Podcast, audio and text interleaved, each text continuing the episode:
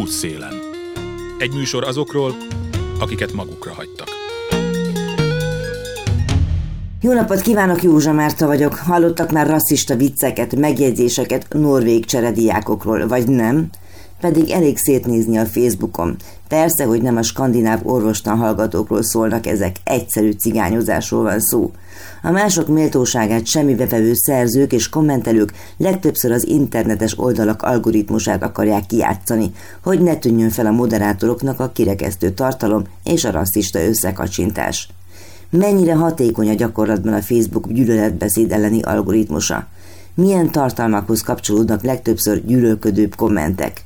Tavaly ősszel beszámoltunk arról, hogy a Roma Verzitás diákjai részt vesznek egy nemzetközi kutatásban, amelyben a Facebookot monitorozzák, és jelzik azokat a rasszista megnyilvánulásokat a közösségi oldal moderátorainak, amelyet esetleg ők nem is vesznek észre. A Roma Verzitás Alapítvány Roma Egyetemisták Közössége láthatatlan kollégiuma, amelynek célja minél több diák diplomához juttatása mellett az is, hogy öntudatos érdekvédelemre és önreprezentációra alkalmas értelmiségi réteg jöjjön létre e kisebbségi közösségben. A napokban jelent meg a Roma Verzitas Alapítvány Róma ellenes gyűlöletbeszéddel kapcsolatos kiadványa, amelyet egy online kerekasztal beszélgetésen mutattak be a szerzők és a szakértők. A kutatás a Nemzetközi Kortás Oktatás a romákat érintő gyűlöletbeszéd ellen projekt keretében készült, amely a roma ellenes online gyűlöletbeszéd ellen lép fel roma fiatalok segítségével, a kortás képzésekre és a rendszeres monitorozás eszközélet támaszkodva. E beszélgetés szerkesztett változatát hallják most. Eredés Lilla a projekt egyik kortárs képzője, ő szerkesztette az összefoglaló jelentést. Ez egy nemzetközi projekt a roma ellenes online gyűlöletbeszéd ellen, amit az Ergo Network koordinált 10 európai ország között. Az Ergo Network egyébként egy Európában honos roma szervezeteket összekötő hálózat vagy ernyőszervezet, a projekt finanszírozását pedig az Európai Bizottság Polgárok Egyenlőségi Jogok és Értékek programja és a Google Gyűlölet ellen küzdő alapítványa finanszírozta. A projekt célja ugye kettős volt, és ezért számít egyébként ez egy egészen komplex és átfogó módszertannal operáló kezdeményezésnek, mert egyrészt célja volt a közvetlen rövidtávú változást érjen el azzal, hogy a fiatalok, ugye, akik az aktív internet használók, körében felhívja a figyelmet a gyűlöletbeszédre, mint égető társadalmi problémára, illetve azáltal is, ugye, hogy mi konkrétan a munkánk egyik része volt, hogy jelentsük és szűrjük a gyűlöletbeszédet, vagy a gyűlölködő tartalmakat az online térben. Emellett a másik célja volt, ugye, hogy hozzájáruljon a probléma mélyebb megértéséhez, és így a rendszer szintű, hosszú távú változásokhoz, azáltal, hogy ez a kutatás és elemzés egy iránymutatás lehet a releváns szakpolitikák szempontjából, megváltoztatása szempontjából. A projekt egyébként 2020. szeptemberében indult, és most ért véget. Az egyik fő része a projektnek az a monitoring volt, ez volt a projekt fő eszköze arra, hogy jobban rálássunk az online roma ellenes gyűlöletbeszéd jelenlegi állapotára, vagyis konkrétan arra, hogy milyen minták és trendek jellemzik azt, milyen típusú oldalakon, profilokon jelenik meg, milyen visszatérő elemei vannak, és hogy milyen témák váltják ki ezt a felhasználókból. Ennek keretében mi a Facebookot vizsgáltuk, ami azt jelentette, hogy fejenként szerintem nagyjából ilyen 40 olyan esetet gyűjtöttünk össze 8 hónap alatt, amiben gyűlöletbeszédet tapasztaltunk, és ezt egy előre készített kérdőívvel elemeztük. Például kerestünk egy rasszista kommentet, azt leszkénsatoltuk, és kitöltöttük a kérdőívet a személyes megítéléseink alapján. Olyan kérdésekre válaszolva, mint hogy hol találtuk az adott tartalmat, rejtett vagy nyílt a gyűlöletbeszéd az anyagban, mennyire erős a gyűlöletbeszéd, stb. Összesen ugye 208 eset gyűlt így össze, ami már egy elég nagy minta ahhoz, hogy rálássunk a jelenlegi trendekre, és abból következtetéseket vonjunk le. Emellett ugye, mivel a projekt célcsoportja fiatalok voltak, képzéseket tartottunk korunkbeli fiataloknak, talán rombereseknek is, akiknek beszámoltunk arról, hogy mit tapasztaltunk a projektben, felhívtuk a figyelmüket arra, hogy miért fontos a gyűlöletbeszéd ellen fellépni az online térben. Emellett további tudásterjesztő és tudásszerző tevékenységeink is voltak. Volt egy kerekasztal, amit az Amepanzsal szerveztünk, csatlakoztunk a Political Capital által szervezett Do One Brave Think projekthez, és beszélgettünk a médiahatóság és a Facebook egyik munkatársával is, hogy még jobban képben legyünk érvelünk azzal, hogy mik a jelenlegi szabályozások, illetve hogy meg tudjuk osztani velük a mi tapasztalatainkat. És akkor a tapasztalatainkról konkrétan, mert nyilván ez az érdekesebb része. Nyilván az van, hogy az internet az egy ilyen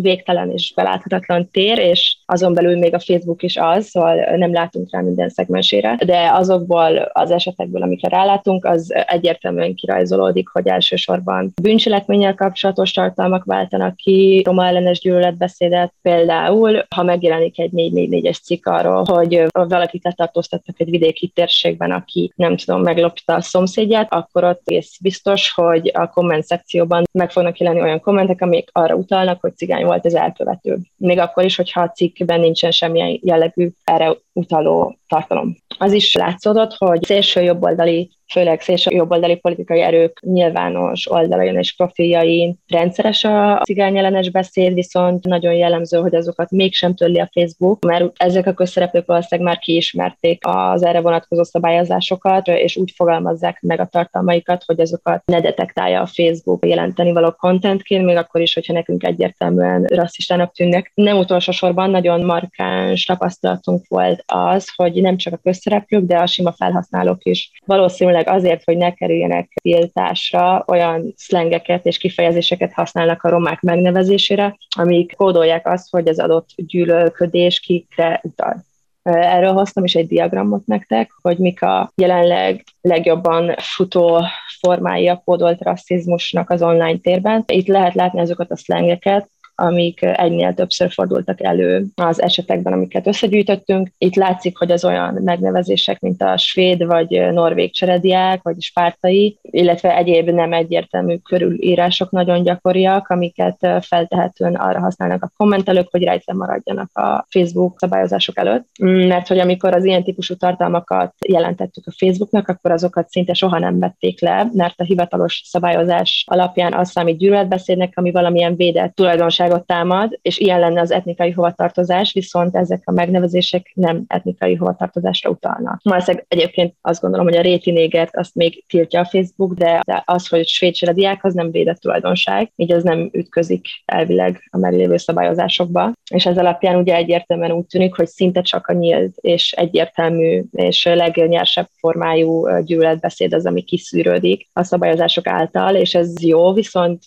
ez azért problémás, vagy kevés, mert így nem csak, hogy tovább terjed a gyűlöletbeszéd, de, de egy új szókincs is kialakulóban van az azt propagálók között. És erre a jelenségre látszólag a média óriások még nem reagáltak érdemben. És azt gondoljuk egyébként ennek alapján, hogy fontos lenne, hogyha elindulna a párbeszéd erre az online térre, online teret befolyásolni tudó szereplők között, illetve hogyha újra értékelnék a meglévő szakpolitikákat, olyan újításokkal bővítve azt, ami szélesebb merítéssel reagál a problémára, de nem korlátozza túlságosan a, a szólásszabadságot. De ennek mentén nem elhanyagolható a civil fellépés sem, és az is fontos lenne, hogyha a politikai szereplők, akik befolyásolni tudják, és befolyásolják a, a közösségi platformokon keresztül a közbeszédet, egyértelműen kiállnának a gyűlöletbeszéd ellen. Setét Jenő az Ide Tartozunk Egyesület elnöke, polgárjogi aktivista, egyike azoknak, akik mindig megszólalnak olyankor, amikor rasszista hangokat hallanak arról nem is beszélve, hogy kapcsolatot tart gyakorlatilag az egész ország roma szervezeteivel, és évtizedek óta folytat polgárjogi küzdelmet. Fontosnak tartja, hogy az új értelmiségi roma generáció átgondoltan és tudományos alapokon kutatja a témát. Én örömmel hallgattam a kutatás bemutatását, és nagyon-nagyon röviden össze tudom foglalni a véleményemet. Minden eddigi tapasztalatomat alátámasztotta és megerősítette. A kutatás megállapításai igen rendre azokban az esetekben szabadulnak el a társadalmi indulatok, amikor a média egy bűnesetet úgy mutat be, hogy azt romák követték el. Van ennek egy továbbfejlesztett, minősített változata, amire szerintem a társadalom az elmúlt 15 évben kondicionálva nevelve lett, hogy most már akkor is lehet cigánybűnözést kiabálni, amikor nem cigány volt az elkövető. Például a 2010-es évek környékén Kiskulacházán megölték Horák Nóra 15 éves kislány. És a helyi polgármester tüntetés vezetett a helyi cigányok ellen, mondván, hogy ők voltak az elkövetők és a helyi gazdag cigány család felajánlott egy millió forintot a nyomra vezetőnek, és tele volt a média azzal, hogy cigánybűnözés meg a cigányok követték el. Majd kiderült, hogy egy helyi keltakénézetű, nem roma fickó volt az elkövető, aki egyébként bőszen ott volt a cigány ellenes tüntetők között. De ugyanezt láthattuk a Deák kettős gyilkosságnál, késelésnél is, ahol a szélsőjobbos politikai erő a mi hazánk ráröpült a hírre, nagy társadalmi megmozdulást szerveztek és tele üvöltötték a magyar média felületeit, majd kiderült, hogy nem romák voltak az elkövetők, hanem én annyit tudok, hogy például egy állami gondozásban nevelkedett intézet is nem roma fiú. Azért tudom, hogy intézet is nem roma fiú, mert az egyik egyesületi tagunk az pont ebben a nevelő intézetben dolgozik, és ő a nevelője ennek a nem roma fiú. Tehát én csak azt szeretném megmondani, hogy a társadalom nagyon erősen rá van nevelve, hogy akkor is lehet cigány ellenesen örjöngeni, ha cigányoknak mondjuk semmi köze nincs. De alapesetben az egészen probléma van, mert a bűncselekmények esetében nem a származásnak kellene számítani, hanem a cselekmény súlyának és típusának. A másik, amit megalapítottak a politikai erők, szintén egyetértek a megalapítással, és szeretnék arra rámutatni, hogy ebben az országban 2006 után egy szerveződő politikai erő úgy lett a magyar parlament második legerősebb pártja, és jutott hatalmas pénzekhez, rengeteg pénzhez, pártalapítványi pénzhez, frakciópénzhez, milliós képviselői fizetésekhez, hogy semmi nem más nem mondtak azon túl, hogy cigánypénz. A jobbikot elkezdték behúzni a politikai tér közepe irányába, és megjelent egy újabb szélsőséges párt, aki belőlük vált ki a Mi Hazánk mozgalom, és a Mi Hazánk mozgalom pontról pontra megpróbálja lemásolni a jobbik korábbi koreográfiáját, mérnöki pontossággal tudatosan megtervezett politikai magatartás, amelynek egyetlen célja a pénzügyi haszonlesés és a hatalom megszerzése, van még egy, a társadalmi indulatok kiszolgálása, egy aljas társadalmi indulatok kiszolgálása, és a harmadik tétel, amit mondta, hogy a kódolt gyűlöletbeszéd, ez a legundorítóbb egyébként. Ne haragudjatok érte, de én ezeket az embereket végtelenül gyáva senkiknek tartom. Megfigyeltem, hogy a szélsőjobbosok, például amikor jogi eljárások alá vonják őket, akkor hirtelen vagy amnéziába szenvednek, vagy súlyos négyzetre emelt gyávaság tör ki rajtuk, mert hát ők nem is úgy gondolták, nem is azt mondták, nem is úgy értették, és letagadják a nyilvánvalót is. Mert ahhoz kell egyfajta bátorság, hogy azt mondja valaki, kérem, én nem szeretem a kövér pasikat, gondolok itt magamra. De ugye nem ezt fogja mondani bátran, hanem hogy Jaj, hát nem is úgy értettem, nem is úgy gondoltam.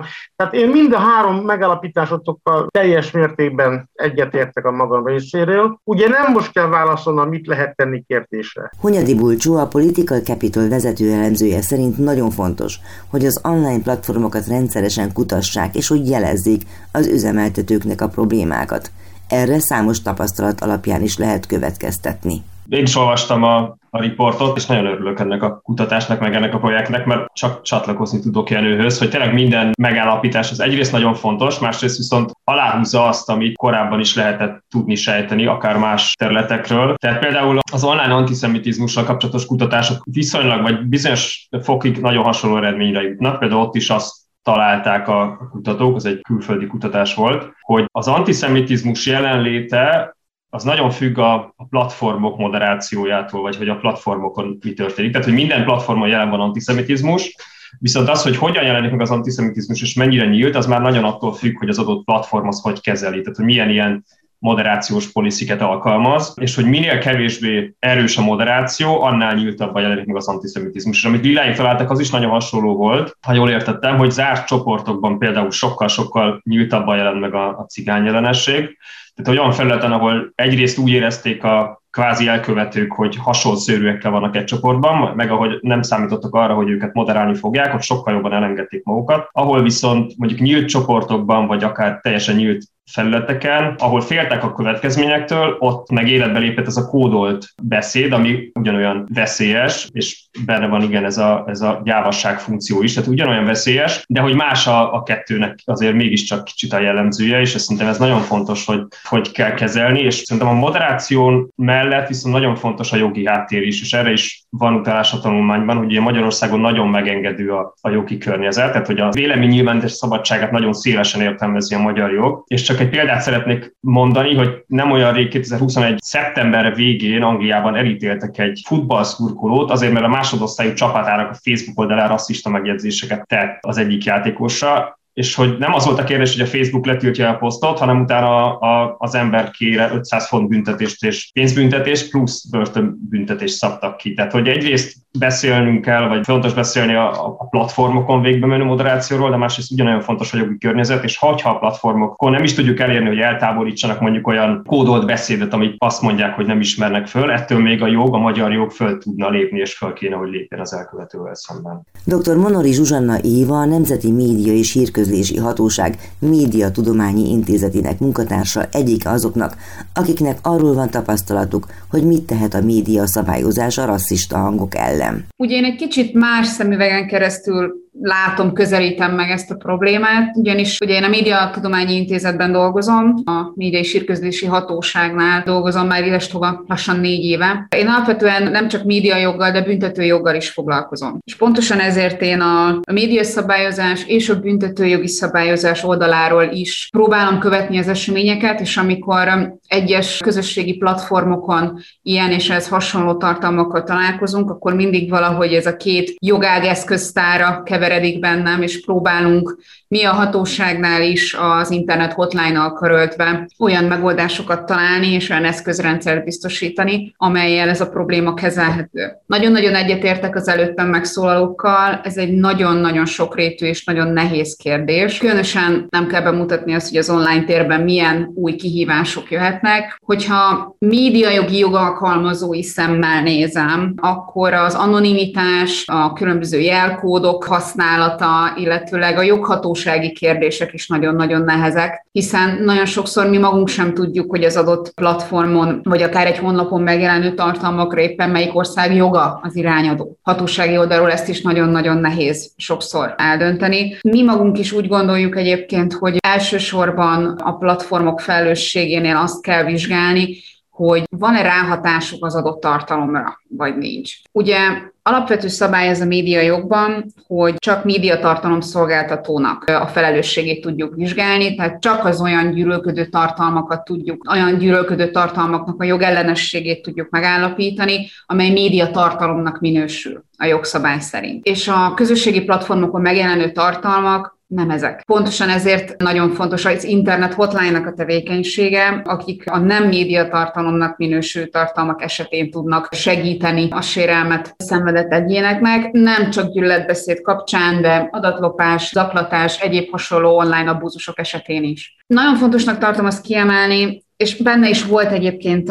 az anyagban, és ennek nagyon-nagyon örülök, hogy ugye azért a büntetőjogi szabályok és a médiajogi szabályok azok külön állnak. Ugye az egész gyűlöletbeszéd, mint jelenség, és az ezzel szembeni küzdelemnek az alapja az, hogy aki gyűlölködik, az, és egy adott társadalmi csoporttal szemben nyilatkozik, ő tulajdonképpen azt mondja, hogy az emberi méltósághoz való jog nem egyenlő és nem egyformán illet meg mindenkit. A médiajognak az a feladata, a gyűlöletbeszéd szabályozása, a gyűlöletkeltés, illetve a kirekesztés szabályain keresztül, hogy a demokratikus nyilvánosságot védelmezze, azáltal, hogy nem engedik, hogy olyan médiatartalmak kerüljenek ki, amik azt mondják, hogy az emberi méltósághoz való jog nem egyenlő. És itt egy ponton szeretnék egy picit vitatkozni a búcsúval, ha megengedi, mert hogy én nem gondolnám azt, hogy a szabályozás alapvetően nagyon megengedő lenne. A véleménynyilvánításhoz való jogot és a szólássajtószabadsághoz való jogot nyilván szembeállítjuk ilyen esetekben mindig az emberi méltósághoz való joggal, és mindig adott helyzetben kell ezt mérlegelni. A büntetőjog ebből a szempontból fogalmazunk így, hogy megengedőbb, mert nyilván a büntetőjognak az a feladata, hogy egy társadalomra veszélyes, nagyon-nagyon súlyos cselekmény kriminalizáljon, büntessen. Ugye a nevében is benne van büntetőjog, ez a legsúlyosabb felelősségi forma a magyar jogrendszerben. Pontosan ezért a, kirekesztést, ugye a büntetőjog nem ismeri és nem is alkalmazza, de a médiajog igen. És médiatartalmaknál már a kirekesztés is jogellenesnek minősül, ami azt jelenti, hogy nem muszáj, hogy gyűlölködő legyen az adott rasszista megnyilvánulás, elegendő az, hogy egyszer csak az sugalja, hogy egy adott társadalmi csoport nem minősül egyenlőnek egy másik társadalmi csoporttal. És ez már jogellenességet megalapoz. De hangsúlyozom, ez mind csak médiatartalomnál lehet, és éppen ezért nagyon nehéz nekem itt erről beszélni, mert úgy gondolom, hogy nagyon kiforrott és egységes gyakorlat van ezzel kapcsolatban, de online térben nagyon-nagyon meg van kötve a kezünk. És nagyon örülök ennek a felmérésnek, és nagyon örülök a példáknak, és ezeknek a benyomásoknak, amiket meg tudtatok fogalmazni. Ez a mi munkánkat is nagyon-nagyon sokban segíti. De miért éppen a Facebookot vizsgálták a fiatalok? Talán azért, mert ebben a régióban ez ér el a legtöbb embert. A Facebook talán összefoglaló szinonimája is lehetne a közösségi oldalaknak. Ugyanakkor az elterjedtsége miatt problematikus lehet az is, hogy a moderálás algoritmusok szerint történik, tehát könnyen előfordulhat, hogy nem vagy rosszul szűrődnek ki a káros tartalmak. Viszont a tapasztalatok szerint el lehet érni azt, hogy érdemi beszélgetés is szülessék a platform moderátoréval mondta Eredics Lilla, a projekt egyik kortárs képzője, az összefoglaló jelentés szerkesztője. De egyrészt szerintem voltak egyébként ilyen kényelmi oka is, hogy ez az a platform, amit mindannyian használunk a mindennapjainkban, illetve ez egy mindenki számára ismert platform. A TikTok, ami szintén nagyon népszerű, az nem mindenki számára adott, hogy használják. Viszont a Facebook az igen. Én úgy emlékszem, hogy ez volt az egyik oka. Másrészt meg valószínűleg az is ott volt, hogy, hogy ezt ismerjük valamennyire. Vannak saját profiljaink már a Facebookon, Szóval nem kellett egy ilyen megismerési folyamatot valószínűleg végigjárni. Ugyanakkor meg nyilván azt tudtuk, hogy ez már önmagában egy nagyon, tehát hogy az ugye abban szabad kezet kaptunk, hogy választunk-e egy konkrét platformot, vagy több platformot nézünk, hogyha jól emlékszem, de, én úgy emlékszem, hogy ebben itt teljesen szabad kezünk volt, hogy, hogy igen, hogy választunk egy platformot, vagy többet, és ugye már a Facebook is önmagában annyira óriási, meg komplex, hogy biztos, hogy nem látjuk át, és akkor ezért gondoltuk, hogy jó, akkor legyen csak a Facebook, és emellett nem nézünk semmi mást, viszont ez a kutatás a Facebookra korlátozódik, az egyértelmű. Van még az interneten rengeteg platform, amiben lehet, hogy teljesen más trendek jelennek meg, meg a, a gyűlöletbeszéddel kapcsolatban. Én úgy tudom egyébként, hogy egy ponton élő emberek vizsgálják át ezeket a tartalmakat. Én emlékszem arra, hogy ez a projekt során elhangzott tök sokszor, hogy amúgy ezek, ezek élő embereken szűrődnek át ezek a tartalmak egy ponton, és emiatt is egyébként nagyon nehéz, megterhelő ez a szakma, erről is szó volt. Ez a Facebook munkatársától is elhangzott, és hogy mi is sokszor felhoztuk, hogy amúgy itt nem csak algoritmusokról van szó, hanem konkrét fizikai munkaerőről, akik ezeket átnézik, viszont nyilván megvan kötve a kezük, hogy a szabályozások alapján, hogy mit tudnak kiszűrni és mit nem. Nagyon érdekes volt az a találkozó egyébként a Facebook munkatársával. Én úgy emlékszem, hogy fenntartásokkal érkeztem oda, hogy jó, akkor itt most találkozunk egy olyan emberrel, aki nagyon a védelmébe veszi a Facebookot, meg a szabályozásai, de nem ez történt, hanem nagyon nyitottnak tűnt. Pozitív csalódás volt, mert nyitottak voltak arra, hogy nekünk mik a tapasztalataink. Én úgy emlékszem, hogy, hogy az is elhangzott, hogy akkor ezt beveszik a diskurzusba ezeket a tapasztalatokat, vagy hogy erről így valamilyen formában szó esik majd, mert hogy látsz látszólag így meglepte őt ez az információ, hogy a kódolt rasszizmus az ennyire elterjedt.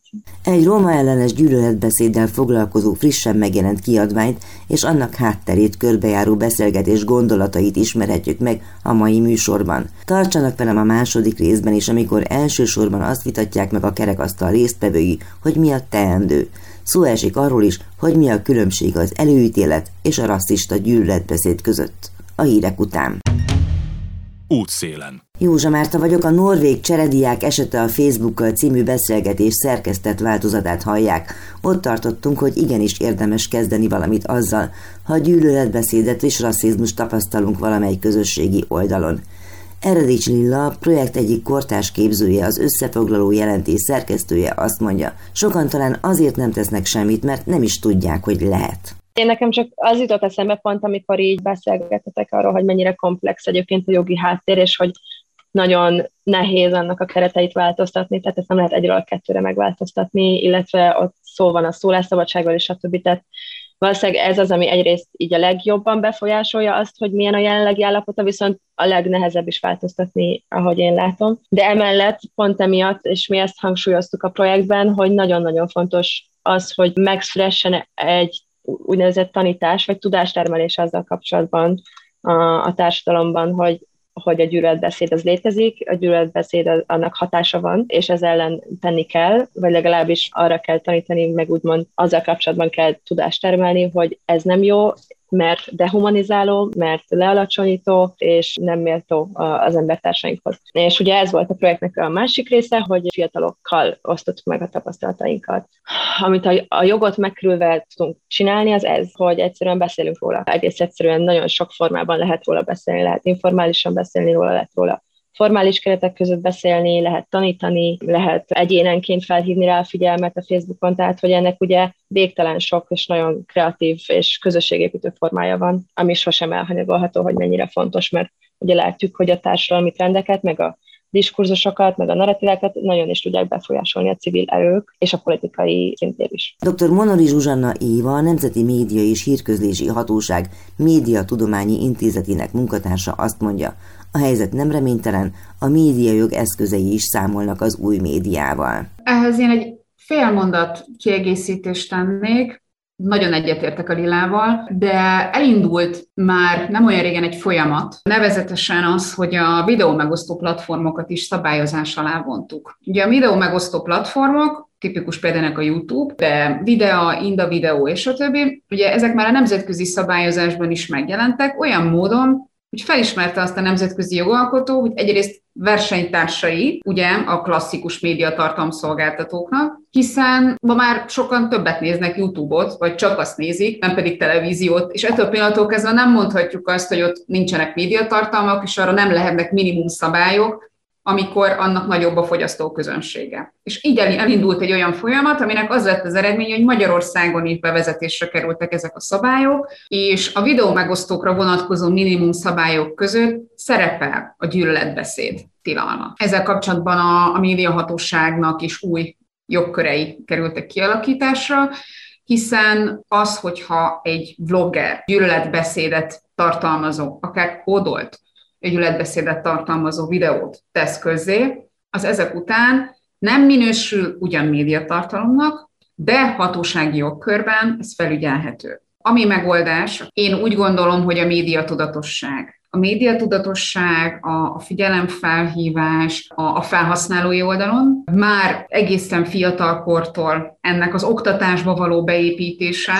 és a média, mint, mint kurzus, mint, mint tanóra, és a média fogyasztásnak a megfelelő szabályai, az etikus, morális médiafogyasztásnak a szabályai szerintem már gyermekkortól nagyon-nagyon fontos, hogy beépítésre kerüljenek közoktatásba. Másik oldalról pedig, amit mi jogászok, akár jogalkotó, akár jogalkalmazó, tehát az az, hogy ezeknek a platformoknak a kötelezettségeit bővítse, úgyhogy olyan felhasználóbarát mechanizmusokat alakítsanak ki, hogy ha és amennyiben ilyen tartalommal találkozik a felhasználó, ezt jelenthesse és a jelentett tartalmat pedig vizsgálják ki. És itt jön az, amire Lilla is utalt, hogy ezeket a tartalmakat néha élő személyek vizsgálják, néha nem. A jelentett tartalmak azok nem csak algoritmusokon, hanem, hanem hogy tetszik, természetes személyeken keresztül is mennek, tehát ott is van egy vizsgálat. Nyilván ennek van elvi korlátai, tehát a Londonban ülő, vagy akár a New Yorkban ülő elemző nem feltétlenül érti egy magyar, akár rejtett formában történő gyűlöletkeltő kijelentésnek a tartalmát, és nyilván a kontext kontextus is mindig nagyon-nagyon fontos, hiszen maga a cigány vagy a roma szó önmagában nem alapozhatja meg azt, hogy egy tartalmat azonnal leszedünk, hiszen akkor meg a vélemény nyilvánítás szabadságát sértjük. Úgyhogy jogalkotói oldalról és jogalkalmazói oldalon szeretném csak kiemelni, hogy a platformoknak vannak kötelezettségeik, és ezeket a kötelezettségeket szerintem tovább kellene bővíteni, hogy minél effektívebb moderációs mechanizmusokat tudjanak kialakítani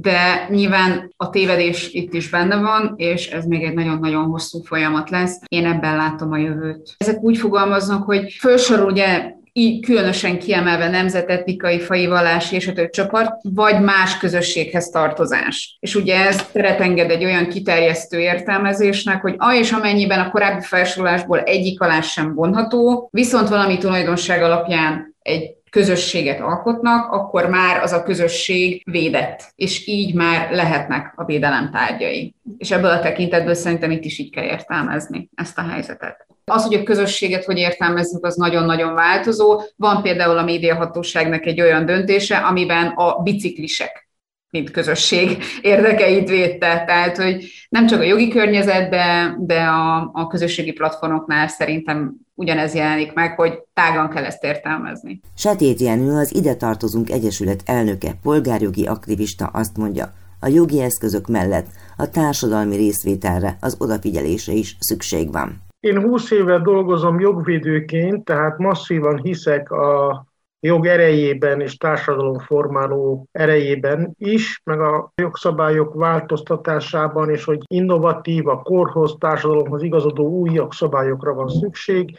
Én úgy ítélem meg, hogy a gyűlölet bűncselekmények és a gyűlöletbeszéd üldözése tekintetében miközben el kell, hogy ismerjem, hogy mondjuk a 90-es évekhez képest, amikor nagyon erősek voltak a skinhead mozgalmak, jelentős jogfejlődés történt Magyarországon. De még mindig van mit rajta dolgozni, ez az egyik állítása. Ugyanakkor a másik, és kérem, hogy ezt nagyon halljátok meg, a jog, meg minden ilyen dolog, az társadalmi akarat kérdése. Ti most beszéltetek az állami intézmények, a jogszabályok felelősségéről, én pedig szeretnék az emberek, a társadalmat alkotó egyes emberek felelősségéről beszélni, mert hogyha sokan vagyunk, és kellő társadalmi felháborodás mutatható föl, ha kellő társadalmi akarat mutatható föl, akkor ezek a folyamatok és társadalmi viszonyok megváltoztathatóak. Mondok erre példát. Közel múltban, az elmúlt években tele volt a sajtó egy csomó olyan ügyjel, amikor sportvezetők molesztáltak 30 évvel ezelőtt hölgyeket. Na lehet, hogy rég elévült, de a társadalom elítélő véleménye, a közfelháborodás,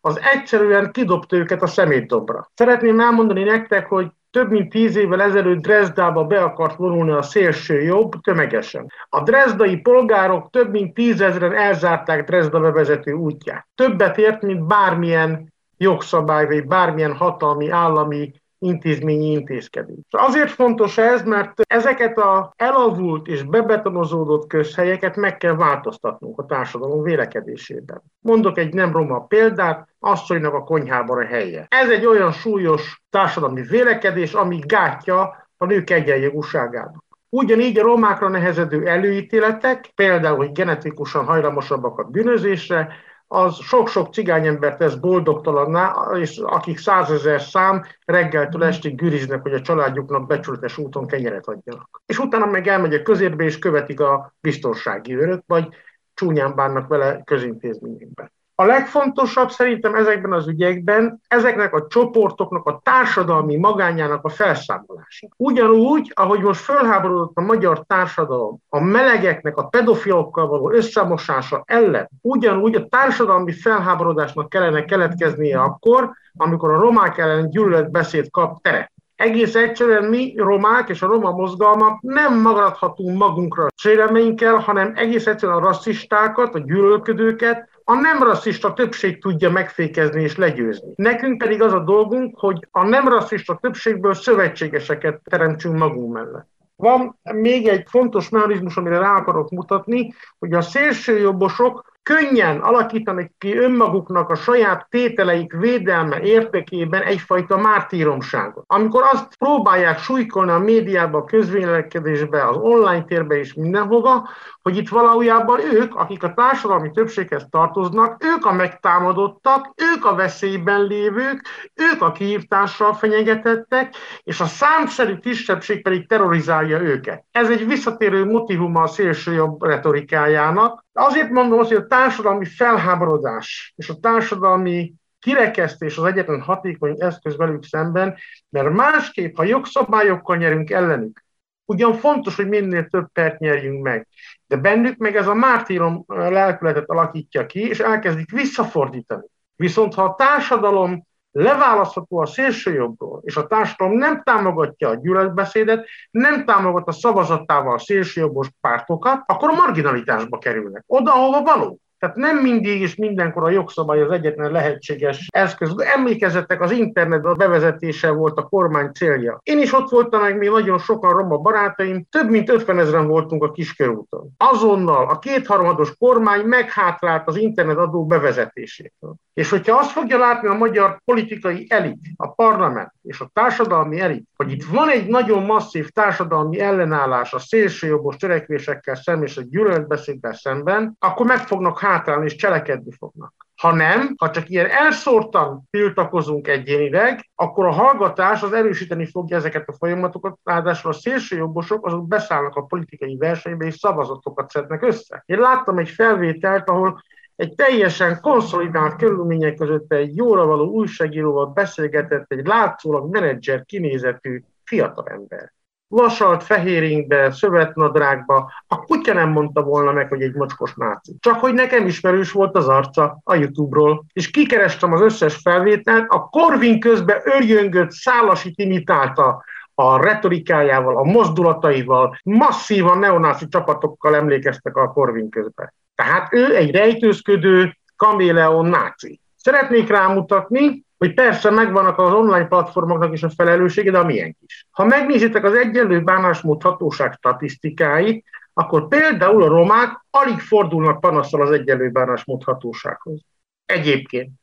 A legtöbb panaszt a fogyatékos szervezetek nyújtják be. Na most így van ez a gyűlöletbeszéd esetében is, hogy inaktívak vagyunk. Egymásnak panaszkodunk, a Facebookon, mint siratófalon kiöntjük a lelkünket, de nem csinálunk semmit. Ehhez képest az antiszemitizmus kérdésében is itt szeretnék becsatolni arra, hogy igenis lehet mit tenni az online gyűlöletbeszéddel és gyűlölet magatartással szemben. Az egyik zsidó egyház által létrehozott tett és védelem alapítvány kifejezetten arra szerveződött, hogy az online gyűlöletkeltéssel szemben lépjen föl.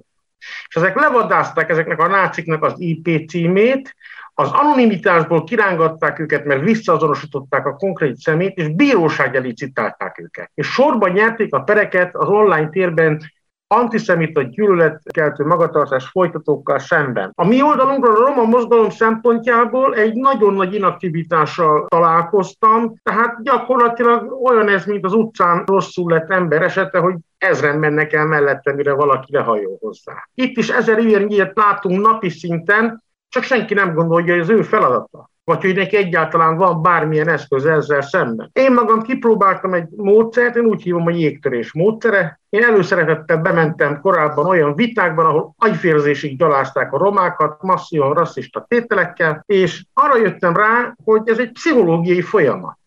Hogyha egy diskurzusban sokan rasszisták, akkor a nem rasszisták félnek megszólalni, ugyanis egyedül maradnak a véleményükkel. Amikor ezekben a vitákban bementem jégtörőnek, és ellent mondtam a többség vélekedésének, akkor a folyamat az volt, hogy a vita első felében mondjuk megtört az ő egységük, és elkezdtek előjönni olyan emberek, akik meg engem támogattak a véleményükkel. Hogy igen, igaza van a Setét Jenőnek, ez egy rasszista magatartás, igen, nem minden cigány az ember. Tehát valakinek föl kellett vállalni ezt a jégtörő szerepét, és föl kellett szabadítani a pszichológiai békjó elől azokat a nem rasszista jelenlévőket, akik féltek oda kommentelni, vagy féltek ellenállni egész egyszerűen. Tehát ebből azt kell látni, hogy mindenkinek van ebben mozgástere, akár még az olyan nagyon fiataloknak is, mint amilyen ezek a gyönyörű romaverzitásos ifjak. Tudom, hogy sok bátorság kell hozzá, tudom, hogy kitartás kell hozzá, tudom, hogy akár idegülő is lehet ilyen vitákban, ellentmondásokban aktívnak lenni.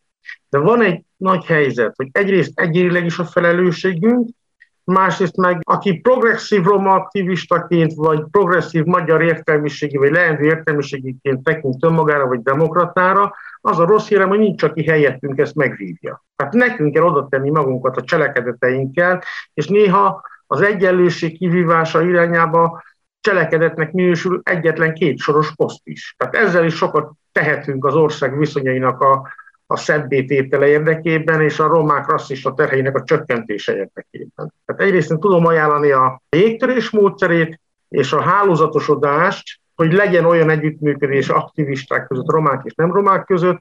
Mi például az ide tartozónkban sokszor volt, hogy úgy szálltunk be egy-egy vitába, hogy előtte 15-en összebeszéltünk, hogy akkor mi oda megyünk ahhoz a poszthoz, ahogy gyaláznak minket. Nem hagytuk magára magunkat, és 15-en változó ritmussal nyírtuk azokat, akik munket írtak. Ugye most Jászapátiban a nyáron megint felvonult a mi hazánk, és mindenféle cigányellenes transzparensekkel és őrjítő retorikával, ugyanis azt mondták, hogy az emberi civilizációt két tétel veszélyezheti a Covid vírus, meg a cigány. Egy olyan masszívan gyűlölettartalom, hogy persze feljelentettük őket az összes létező joghatóságnál, a legfőbb ügyésztől kezdve a megyei ügyészen keresztül mindenütt, és természetesen mindenütt elutasítottak minket. Csak hogy ez nem szekte a kedvemet, mert pontosan emlékszem a 90-es évekre, amikor ha, ha a roma mozgalom azt mondta, hogy rasszista támadás, akkor kinevettek minket. Tehát a jog megváltoztatásához sok éves kitartó civil munkára volt szükség. Aztán szép lassan változtak ezek a jogszabályok.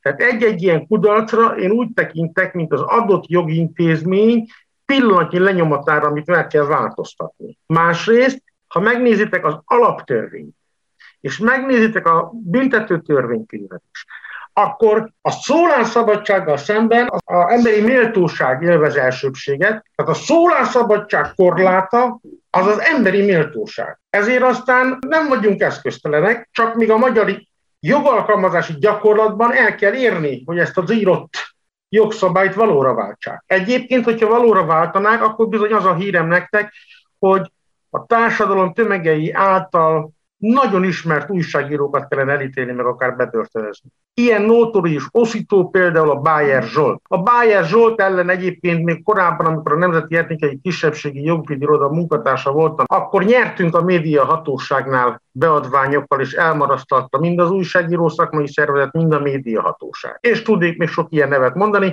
A következő ilyen ragyogó elme, aki az én kedvencem, az a Havas Henry. Hunyadi Bulcsú, a Political Capital vezető elemzője azt mondja, a most megjelent elemzés hiánypótló. Ha nincsenek adatok és elemzések, akkor jóval nehezebb az érdekek érvényesítése. A monitorozás szerintem is nagyon fontos, ahogy Enő említette, antiszemita téren vannak ilyen szervezetek, akik ezzel foglalkoznak, LMBTQ területen is vannak, és hogy nekem mindig nagyon fájó és hiányzik, hogy amikor erről kapcsolatban keresek adatot cigányellenes gyűlöletbeszéd kapcsán, vagy cigányellenes incidensek kapcsán, akkor tényleg Magyarországon nem találok erre adatot. Szerintem az is nagyon hiányzik, hogy legyen állami stratégia erről, illetve hogy az állam maga végezzen ilyen tevékenységet, legyenek elérhetőek gyűlölet bűncselekmény statisztikák Magyarországon, amikor nem elérhetőek. Tovább is azt mondom, Jenővel is egyetértve, hogy a büntetőjogi területen azért nagyon fontos lenne előrelépni és szigorúbban lecsapni a gyűlölet bűncselekményekre. És ami viszont nagyon fontos, az a politikai diskurzus, a politikai közbeszéd. Tényleg azt lehet látni nagyon sok kutatásban is, hogy az, ami, vagy az egyik nagyon fontos oka, amiért a cigány ellenes előítéletek és gyűlöletbeszéd ez ennyire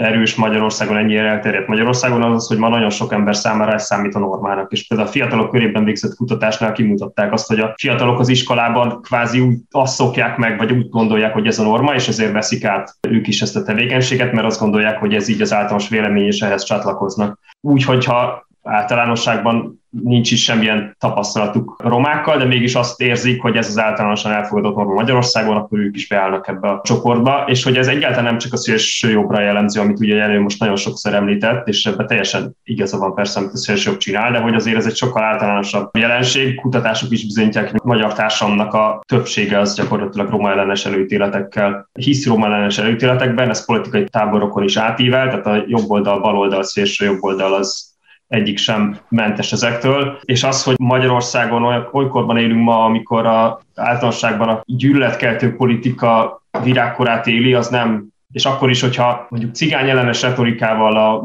fősodorban korlátozottan találkozunk, bár azért találkozunk, hogy Jenő is említette, Bajár Zsoltot emlékszünk 2020 elején, a kormány azért elkezdte, a, vagy ezt szerette volna kezdeni a gyöngyös patai romák kapcsán a, a roma ellenes nemzeti konzultációt, stb. De hogy az egyik gyűlölet, csoport ellen gyűlöletkeltés kiad a másikra. Tehát amikor abban élünk, hogy, hogy a, a migránsok, abban élünk, hogy mindenféle összeesküvés elméletek keringenek, akkor ez igen erősen kihat például a romák elleni előítéletekre és, és gyűlöletbeszédre is. Setét Jenő az Ide Tartozunk Egyesület elnöke, polgárjogi aktivista vitatja az álláspontot. Azt mondja, különbséget kell tenni az előítélet és a gyűlöletbeszéd között. Bulcsú, én azért hoztam a szélső jobbos szervezeteket, és ezt szeretném a fiataloknak is elmondani, hogy nagyon jól megtalálható éles határ van az előítéletes vagy rasszista beszéd és a gyűlöletbeszéd között. Ezek nem ugyanazok ezek a fogalmak. Főleg nem a gyűlöletbűncselekmény. Persze, cigányellenes, előítéletes, vagy akár még rasszista beszédet bármelyik pár soraiból hallottunk már. Na most én pont az a szereplő vagyok, akit bal és jobb oldal egyaránt után, mert egyiknek se nézem el. De gyűlöletbeszédet és gyűlöletbűncselekményt a szélső jobb oldal szoktak végrehajtani. Tehát azt mondani, hogy nem szeretem a cigányokat, az egy szubjektív vélekedés, nem túl hízelgő ránk nézve, de ez még nem lesz gyűlöletbeszéd. Viszont azt mondani Jászapátiban egy tömeggyűléssel, hogy az emberi civilizációra veszélyt jelentenek a cigányság, azt szerintem gyűlöletbeszéd.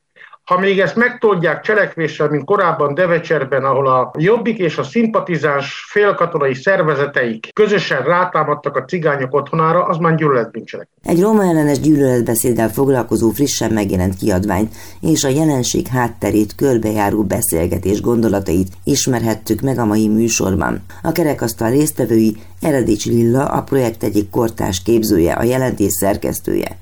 Setéti Jenő az Ide Tartozunk Egyesület elnöke, polgárjogi aktivista.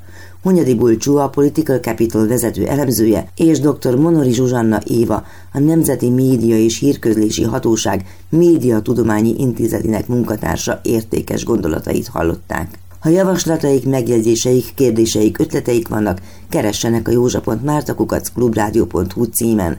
A műsor elkészítésében Csorba László technikus volt a segítségemre, köszönöm. Az adást visszahallgathatják a www.clubradio.hu oldalon. Az előzőek is ugyanitt megtalálhatók az archívumban, és most már a Spotify-on, tovább az Apple és a Google podcastjai között is. Vigyázzanak magukra, egymásra, hallgassák a szabad hangot továbbra is. Várom Önöket a jövő héten is, Józsa Mártát hallották. Önök az útszélen adását hallották a Klubrádióban.